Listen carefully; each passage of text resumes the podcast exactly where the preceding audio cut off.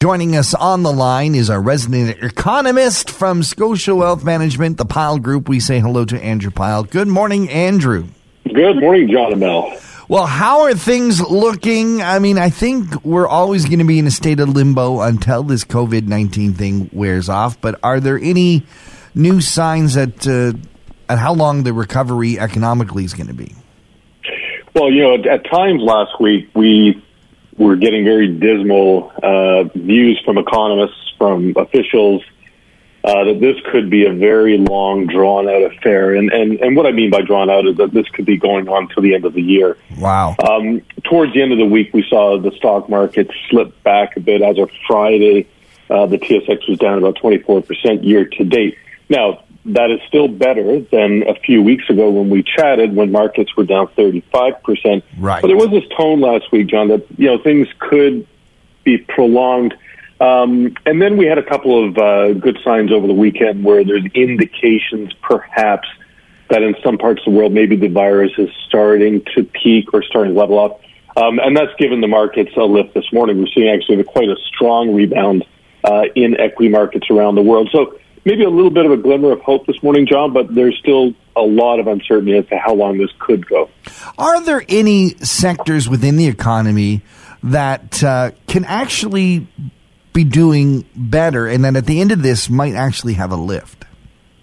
Well, it's a good question, John, and I and I think there's a lot of a lot of talk now about have we changed kind of permanently? Have we changed a lot of the things that we do day to day, either as individuals or as consumers or businesses, uh, because of this virus? And, and I think the takeaway is that there's probably a lot of things that may have changed permanently, and there's a lot of things that were already changing before this happened. So, for example, John, you know, we're having a chat today. I'm at home. I will be going to the office later.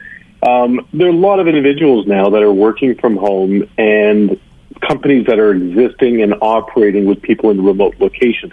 That was already happening. We we already had remote workers before.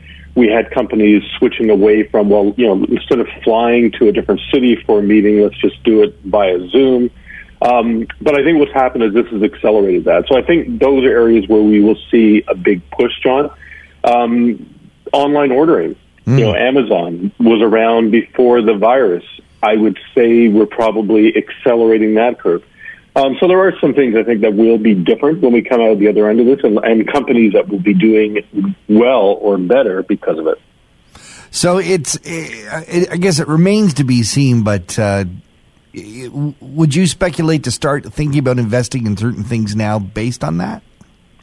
Oh, I would. I think, you know, a couple of things, John. One is those specifics that we talked about. Are there companies out there that are poised to uh, gain from this? I mean, Amazon obviously has right. done much better as a stock this year than the general stock market.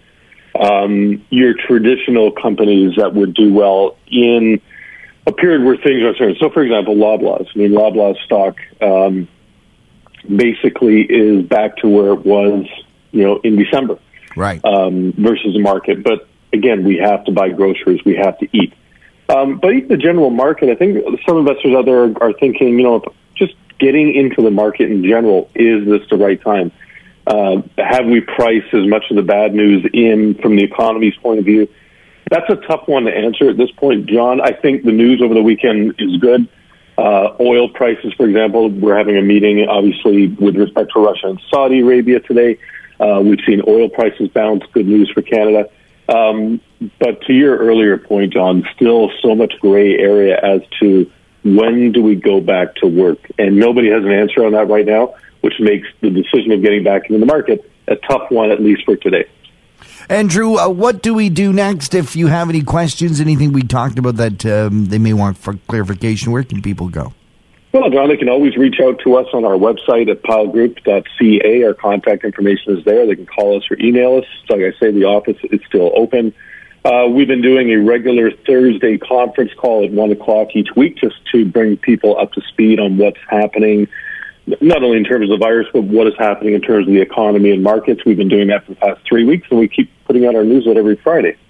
Andrew, thank you for taking the time to join us here on Talk to the Town. Thank you, John and Mel. Stay safe and stay healthy.